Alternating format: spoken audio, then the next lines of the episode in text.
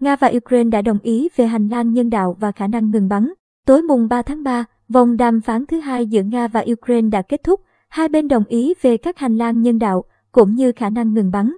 Trợ lý của Tổng thống Nga, trưởng phái đoàn Nga Vladimir Medinsky gọi các thỏa thuận đạt được với phía Ukraine sau kết quả của vòng đàm phán thứ hai là một tiến bộ đáng kể. Ông nói, các bên đại diện Bộ Quốc phòng Liên bang Nga, Bộ Quốc phòng Ukraine đã nhất trí về định dạng của chế độ duy trì hành lang nhân đạo cho việc rút đi của dân thường, có thể tạm thời chấm dứt các hành động chiến đấu trong khu vực hành lang nhân đạo trong thời gian dân thường thoát ra. Tôi tin rằng đây là tiến bộ đáng kể.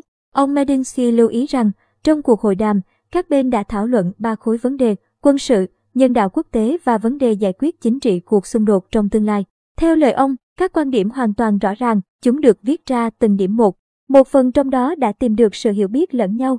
Còn một đại diện khác của phái đoàn Nga, người đứng đầu Ủy ban của Duma quốc gia về các vấn đề quốc tế Leonid Slutsky cho biết, các thỏa thuận đạt được giữa Nga và Ukraine sẽ được củng cố và sau đó thủ tục phê chuẩn quốc gia sẽ được thực hiện. Theo ông, vòng đàm phán thứ ba đã được lên kế hoạch. Trong khi đó, đại diện của phái đoàn Ukraine Mikhail Podolyak, cố vấn của người đứng đầu văn phòng Tổng thống Ukraine cho biết, các bên đã đạt được sự hiểu biết về vấn đề hành lang nhân đạo với một lệnh ngừng bắn tạm thời.